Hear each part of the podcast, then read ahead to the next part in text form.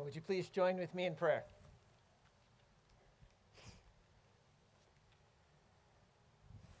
Father, uh, every time we pray, I think part of the reason you invite us to do that is uh, we need it uh, to remember that you are here with us. And so, Father, we remember that right now, that as we are gathering in this place with each other at this time, you are here. You are the one who has invited us. And in your word, you are the one who is speaking to us right now. And Lord, we confess we barely even understand what that means, but we ask together that you would help us, help us to hear you as you speak to us. And we pray this in Jesus' name. Amen. So, a few years ago, a friend of mine, not someone from this church, shared with me a personal story of something kind of mysterious. He spoke of how years earlier he was um, in a hard place in his life. He was frustrated with things, he felt kind of hopeless. He was going for a walk, and at a certain point where he was just kind of on this field by himself, he just kind of cried out. And he didn't he wasn't a Christian at the time. He didn't even know who he was crying out to, but he just kind of was crying out for God to help him. And he says, in that moment, something that I still can't describe, it's like I was filled with light. It's like I was filled with power. I was filled with this overwhelming sense that God was there. And ever since I have been convinced that I experienced God in that moment. Let me ask you, when you hear stories like that one, how, how stories maybe of, of, of kind of a divine encounter or stories of angels or demons or inexplicable events that people see as miracles, how do you respond when you hear stuff like that? I think in our time it's it's understandable, it's, it's natural for people to respond with a certain degree of skepticism because we understand that it's easy at times for people to misinterpret things. A, a satellite suddenly becomes a UFO in people's imagination, or or, or just kind of sounds or inexplicable coincidences suddenly is a spirit, or, or even just that sense of when you're with other people and that sense of euphoria can be interpreted as the presence of God. We, we realize that not everything that people think is supernatural really is. There are some things that have natural explanations. And yet, there is a fine line, I think, between being carefully skeptical and stubbornly refusing to see what is before our eyes.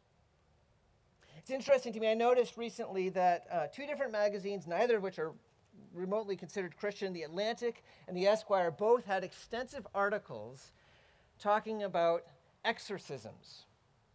And, and they weren't meant to lampoon the idea. Actually, what they had was this kind of thoughtful confusion where, yes, they recognize some of these things where there's thousands of people seeking exorcism, some of these things almost certainly had psychiatric explanations, and yet there are some things that psychiatrists and, and psychologists says we don't know quite what's going on. And, and if you've been at our church for any length of time, you, you might know that when we have people coming back from Haiti, like you know Ted will be sharing later on, sometimes they will share about how they experience right before them what can only be described as demonic possessions. What do we do with that? In any given room, I've heard this from people who have kind of studied this. If it's a large enough group of people, we will hear, if we somehow were able to get the walls down and people openly talking about their own lives, I think we would be surprised by the number of people's stories of things that they cannot explain, things that they can only speak of as, as divine encounters, conversations with angels, ways that prayers were answered that have no other explanation, real clear senses of divine. Again and again, we hear stories like that. What do we do with all of that? You know, I was thinking about it this week. One of the things that's striking to me, that phrase, an act of God. Do you know the only people who ever speak of an act of God these days are the insurance people? Right? And, and that's interesting because I think in some ways we're saying that the only thing we could even imagine God doing in our world anymore is bring disasters. But what if that is really not the way things are? What if God actually, truly acts in a way that is involved in our daily lives. where he's not some far removed being, but he is with us, acting. I, I would suggest that what we have just read, chapter 1 of this letter where Paul is writing to his friends in the Thessalonian church, is documented evidence of exactly this. That Paul, as he is speaking to the Thessalonians, is describing God acting, and he is speaking uh, before witnesses that everyone saw this. And so, what I want us to do is just to kind of look, just to look at what Paul is talking about in these verses. And as we come to understand what's taking place, I, I would like to kind of make two observations. This is where I'm going to go with this that, that what he's describing really happened, and that the only reasonable, or at least by far the most reasonable explanation for what took place, is that God stepped in and acted. So, first, let's let's just kind of try looking at the way that Paul describes this, the things in this chapter to, to understand what took place. And if you don't have your bulletins open or your Bibles open, I invite you to look with me as we try to understand what took place. If you were with us last week, you might remember that, that what's happening here is Paul has just been kicked out of Philippi. He has been beaten, he's bruised, imprisoned, and forced out, and now he's coming to Thessalonica. He and Silas Silvanus, at the very beginning, that name is the same as Silas. He and Silas and Timothy are coming to the Thessalonian church with limps, faces puffy, clothes perhaps tattered, looking like failures. And, and on the first Saturday they're there, Paul comes to the synagogue um, before everyone else gathers and he meets with the synagogue leader. And when the synagogue leader realizes that before him is a Sanhedrin trained teacher, he is happy to give Paul the sermon slots in their service. That makes his job way easier. So, synagogue gathers, and kind of like a church service, you have songs, you have the reading of the law, and you have the reading of the prophets. And then Paul is invited to come forward and he speaks. And, and he starts with these very verses that were read in the law and the prophets, and he begins to explain that what the Bible is speaking of is a Messiah, but that Messiah who would save his people would have to suffer first. And as Paul continues to speak, he introduces the name of a Galilean rabbi named Jesus and says, This Jesus from Galilee, this Jesus of Nazareth who suffered and died on the cross, is that Messiah who has fulfilled promises and has risen again and brought salvation to the world. And as he speaks, something happens if you were in Thessalonica, you would have heard many, many public speakers. There are itinerant speakers going all over the place. That, in some ways, almost was people's form of entertainment. And yet, Paul, Paul was different from wherever, whoever else they had heard. He, he didn't speak with a real polish. He doesn't have this clever turn of phrase or a captivating demeanor that some have. He also doesn't have this, this authoritative presence. I mean, he is, he is physically not even capable of that level of authority. He is just speaking with simplicity and with earnestness. And yet, as he speaks, with his words come power. Paul remembers that in their presence as he is writing to them. Verse 5 Our gospel came to you not only in word, but also in power and in the Holy Spirit and with full conviction. As people were listening, they, they found themselves kind of leaning forward, trying to hear every word this man was saying about these extraordinarily strange things. There was this sense that people had, though they couldn't understand why, they knew that what they were hearing right now was going to define their lives one way or another it, it, there was something about Paul who was just so convinced of what he was saying. He was so clearly certain of the truth that he spoke, and he so passionately believed it was the most important thing that he could possibly say. And inexplicably to them, as he spoke, it was also clear that he longed. He longed for them to understand and believe what he was saying. there was power, there was force to his words. And as a result, many people changed.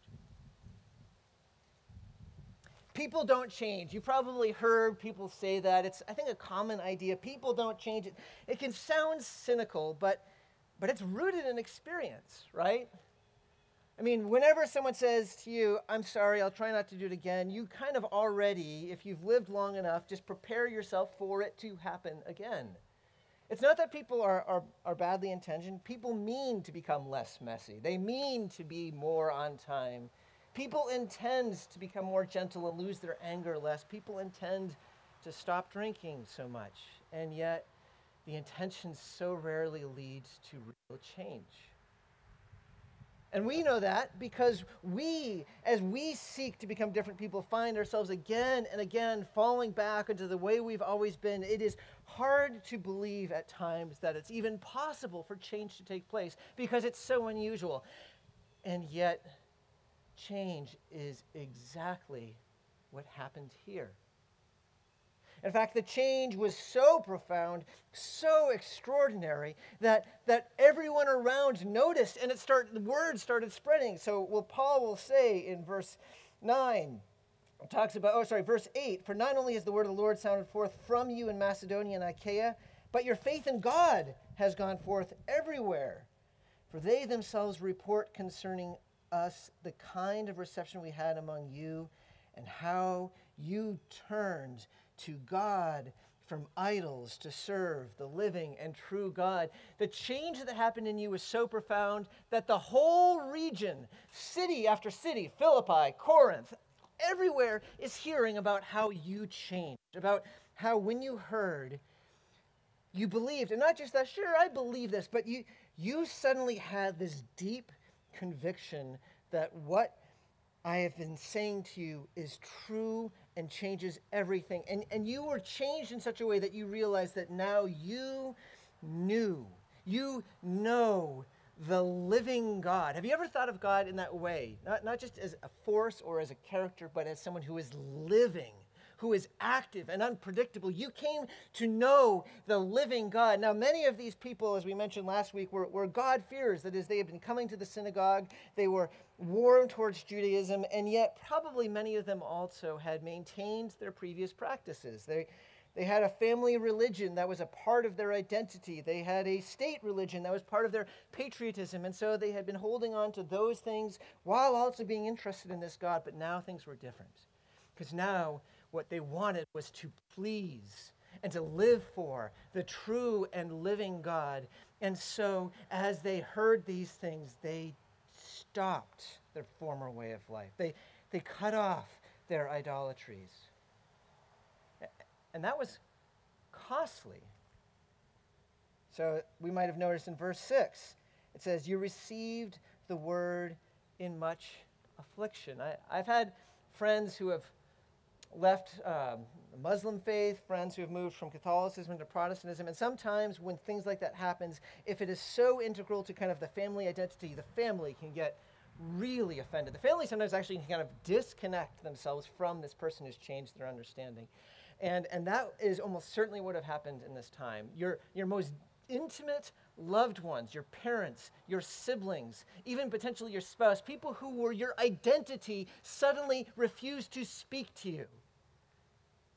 You your business, which has people who have come again and again because they trust you, suddenly no one is coming anymore because who are you? You don't have the same patriotism we have. That is what would have happened to these people as, as they moved from their idolatrous practices to serve the true and living God and yet, even within all of this suffering, notice how they respond. It says, You received, again in verse 6, the word in much affliction with the joy of the Holy Spirit. They, they would gather together, and as they sang, their songs would be filled with passion. They would pray sometimes with tears. They would, they would have joyful celebration. There was this deep, rich, joy that had filled them.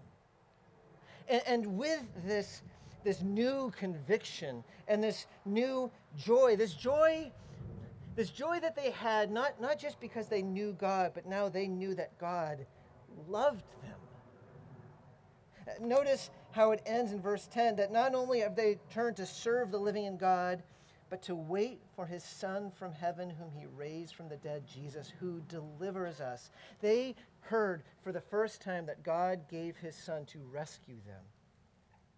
That now they did not need to fear God, but that God was for them, and that at the very end of all things, Jesus would come to rescue them. And so their lives were now oriented towards waiting and longing to see this Jesus who had saved them, this Jesus whom they loved without even ever having met face to face. They were filled with conviction and with joy, and as a result, they adopted a new way of life. So, again, finally, uh, in verse 6, you became imitators of us. You know, when, when your life is turned upside down and suddenly for the first time you see things differently and you realize God is here, He is present, He is real, He loves me, I have a future, you don't know exactly what to do. And it's not like you can have like three steps and everything makes sense. So, so they're fumbling to figure out what do we do now? And they just start looking at Paul and they look at Silas and they say, How are they? And they see in Paul and Silas this, this generosity. Notice when, when Paul says that he, it's not just that he spoke, it says, and, and you yourself know the lives we lived among you. How, how they any moment of any day if someone knocked on the door of where they were staying and said, Hey, we would love to hear more, that he would stop what he was doing and he would spend hours, no matter who you were, just sharing about Jesus. And then whenever you wanted to pay Paul and say, Hey, you know what, you've done so much, how about we support you? Paul would say, No, I refuse. This is a gift to you. And he would work throughout the week to try to earn things. That's the life that he lived, a life of love. And so, as they were trying to figure out how do I live, they, they looked at this example and it's like, we, we want to love like that. As, as they saw Paul's passion to make Jesus known, they're like, okay, we, we want to live like that. Paul says, You remember this, right? You, you remember how you became imitators of us.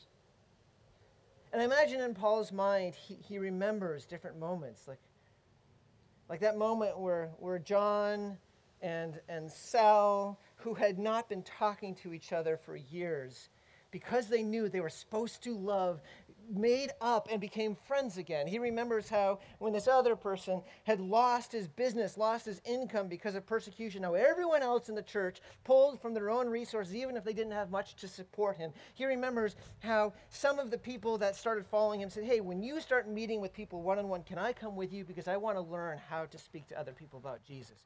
You remember, Paul says, of how you became imitators of us. And even as Paul remembers that, he is filled with an even deeper joy because he knows that what happens, this dramatic transformation, lasted. We spoke of this last week. We'll look at this again because it, it, appears at the end of chapter 2 and the beginning of chapter 3 of how Paul was forced to leave just about six or seven weeks into his time of trying to teach and mentor these new Christians. And as he leaves, he's leaving with fear. These, what's going to happen to them? Because you know how sometimes there can be this kind of like short term change, excitement that then just kind of regresses back to the norm, and in the end, nothing happens. And that's what Paul's fear is that, that all of this will have just been a short term thing, and people will go back to their ways because it's going to be so hard to follow Jesus in this context. So he sends Timothy. Timothy comes back months later, and, and Paul hears. He hears that this church is continuing, that they are continuing to live life of imitating not only Paul, but life of imitating Jesus, that they are continuing to love, continuing to speak the gospel. And so, so he celebrates. I mean, this is how he began. He talks about, we mention you in our prayers, remembering before our God and Father your work of faith. This was not just some belief. You, you changed. Remembering your labor of love. This was more than just a feeling. You gave of yourselves in love to others. And remembering the steadfastness of hope. You're continuing on. This is real. God acted. That's, that's what's being described here. And I, and I want to come back to the two observations I mentioned before. First, I hope you see that what's being described here really happened. Sometimes I think we can wonder is this just kind of the Bible kind of making some things up just to kind of convince us? When we're most honest with ourselves, that's a fear that we have, even though I think ultimately it is unfounded. But especially here, notice that this is, this is not some sort of piece of propaganda. This is just a letter between Paul to his friends where Paul has no expectations that anyone else is ever going to read it besides the Thessalonians. And he's recounting stuff that they have all experienced together. It's not like Paul could suddenly make stuff up. The Thessalonians would be like, What is Paul talking about? I have no idea. Paul, Paul is sharing something that they all agree on. You remember how when I spoke, you responded, Yes, of course we remember. You remember the joy you had even as you were persecuted. Yeah, we remember that too. You remember how you became imitators of us and you're continuing on. And people are talking about it. Yes, Paul, we know all of that. This, this really took place. We have documented evidence with witnesses. And, and secondly, the, the most reasonable explanation for what happened is that God acted. what other explanation do we have for when people who, by all intents and appearances, look like failures come and they speak to people about a Galilean peasant who's rejected by all the trusted authorities and was killed as a criminal, that this person is their savior? And people believed. How do we explain that? And how do we explain not only that they believed, but people's lives were dramatically changed, where they were willing to part with ways of things that they had done for decades, part with friends and neighbors at great cost to themselves, and yet somehow were filled with joy. How do we explain them enduring, not just in the face of suffering, but even when their mentor, the person who maybe influenced to begin with, when he leaves, how do we explain them continuing on in faith and hope and love.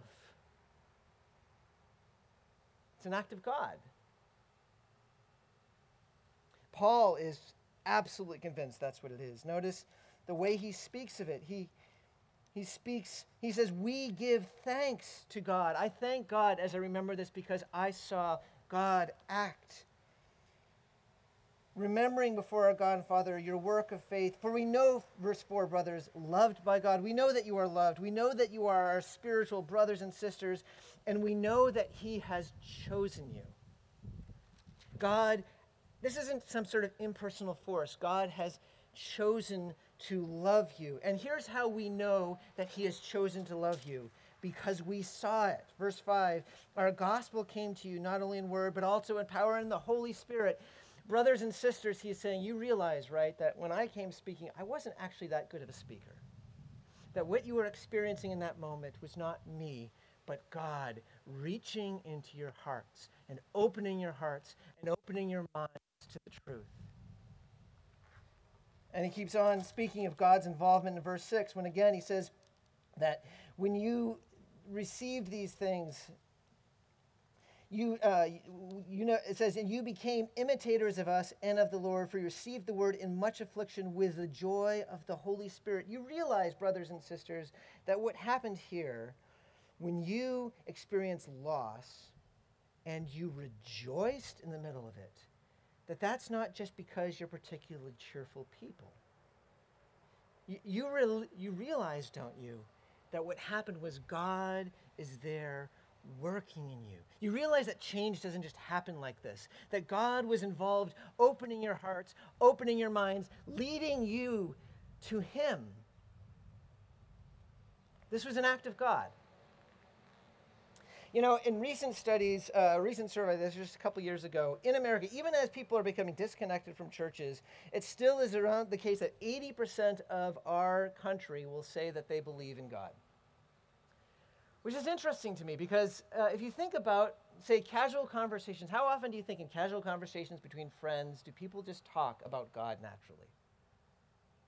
Or how often in the stories that we tell, whether it's in TV or movies or books, is God somehow involved either explicitly or implicitly in the story?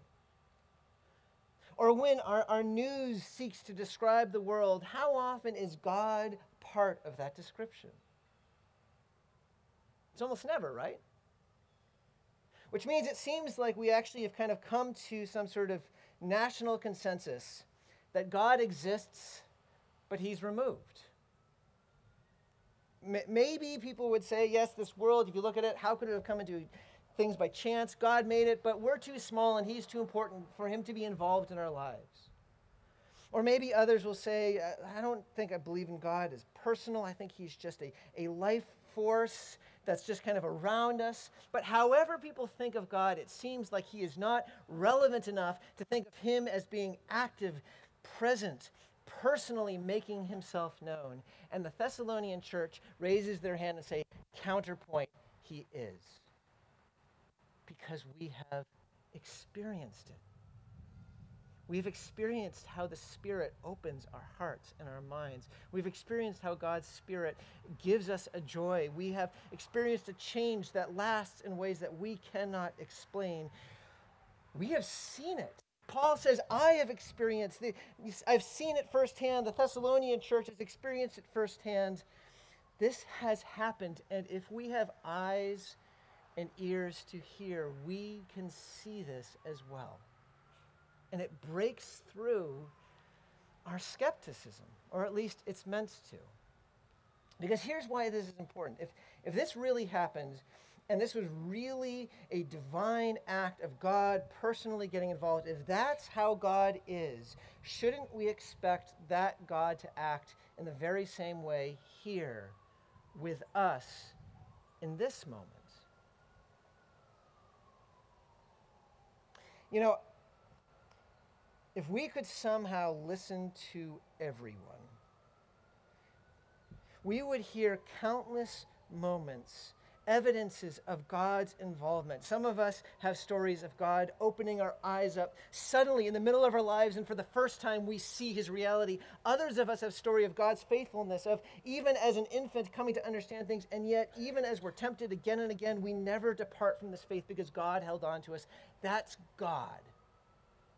Many of us have moments that we could describe of surprising answers to prayer. Many of us have patterns where, bit by bit, sometimes it seems slowly, we see this pattern of us changing and growing that can only be explained by God being at work in us. And though for each of us individually, it can feel so small and so fragile, and we wonder if we're just imagining things at times. If we put it all together, if we heard every single person's story, what other conclusion could we come to but that God is active and present among us? For those of us who have placed our faith in Jesus, there's a part of us that knows this. We, we have said that we believe God is active. We believe in the Holy Spirit, we just confessed. And yet, it is so easy for us to forget, isn't it? I mean, it's so easy to forget that, that the truths that we are reflecting on every week are more than just interesting facts, more than just inspirational stories, that there is the Word of God that is powerfully able to turn our lives upside down. It's so easy to forget that that when we are gathering together, it's more than just an outdoor fun time together, even though that's that, but that the terrifyingly, mysteriously wonderful Holy Spirit is here with us right now. It's so easy to forget when we are praying, and boy, do our prayers feel weak at times, that we have this direct line to the creator of the universe who is so immensely powerful and who gives has great joy in answering our prayers because of his love for us. It is so easy for us to forget this. And I suspect it probably was getting easy for the Thessalonian church to forget this as well. Which is why Paul is writing this. Remember. Remember that God is active. Don't let your story be displaced by the things around you. And he is saying that to us. Don't let your story be displaced. Recognize that God is in you, in your life, in this church, acting. And I think there is a second thing that this letter has for us. Not only is, is God inviting us to recognize his presence, but he's also inviting us into a new way. You know, one of the challenges is when we start actually allowing this reality to settle into our minds and our hearts, that God is acting that He is the one who, who opens our minds to understand that as we are growing in love, that is the work of God, that as we are gathering together, the Spirit is present. When we start realizing one of the mistakes that's easy for us to make is to say, okay, well, I guess if God is so present, then the thing for me to do is to just kind of step back and, and let God do His work, and I'll just kind of let Him do it on His own timing. But actually, if we look at what we just read, we'll recognize a, a, a different expectation that Paul has. So hopefully already you've noticed there's this theme of imitation. As we mentioned, as, as they experience God acting in their lives, they're not sure what they do. And what do they do? They look at Paul and they try to understand how Paul acts. And even as they're imitating him, they're imitating Jesus and they're learning what it looks like to start loving each other and they're learning what it looks like to have this life of mission. But that's not where the imitation story ends.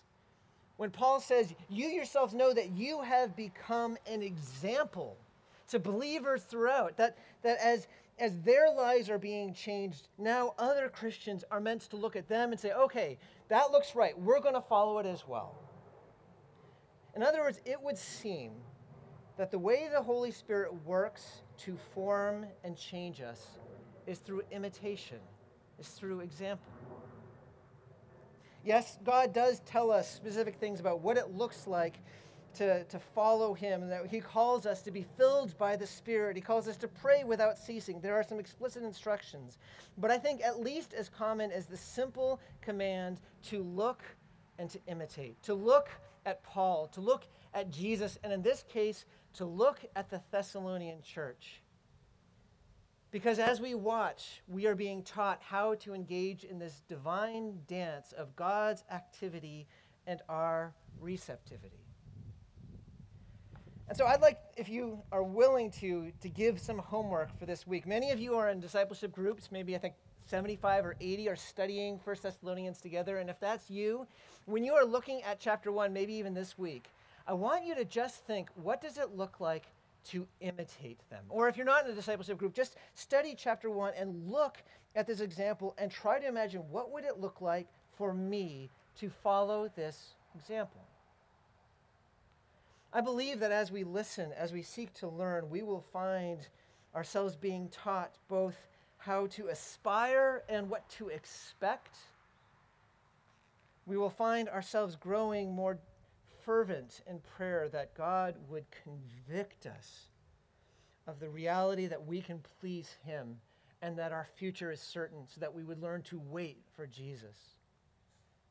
As we, as we pray and as we listen and as we watch, we will seek to open ourselves up to that reality. We will pray for the Spirit to fill us with joy we will seek to start learning what it looks like to love each other and to love the world as Jesus has loved us. And we will long more and more deeply to be a community that actually is an example to the world around us. Would you please consider what it looks like to imitate what we see here? I just want to close with just one final thing. And I feel kind of sheepish even trying to say this because I've been talking the last half hour, and my words, some have been confusing, probably not helpful. Hopefully, some have. My words are just human words. But what I, I want you to also recognize is that what we're looking at together aren't just human words, that, that the passage that we have just been reading is God's word. And, and the Bible says that as we expose ourselves to God's word, God speaks to us. And so I want to just suggest if you have, as you've been just listening and thinking and imagining, if you've been feeling some kind of pull, some kind of inner pressure directing you, some, some growing desire to serve God, to trust Jesus, to, to learn to follow him more faithfully, I want to suggest to you that what you are experiencing in some way is God actively reaching out to you and drawing you to himself. And so I, I want us to close our time right now just listening, and even as we listen, responding to God in prayer and silence. If, if God has exposed something, I invite you to confess it to Him. If God has exposed a longing, I, I invite you to reach out to Him. And in a couple minutes' time, I will lead us in prayer. So let's just spend some time before God as He is here with us in, in silent prayer.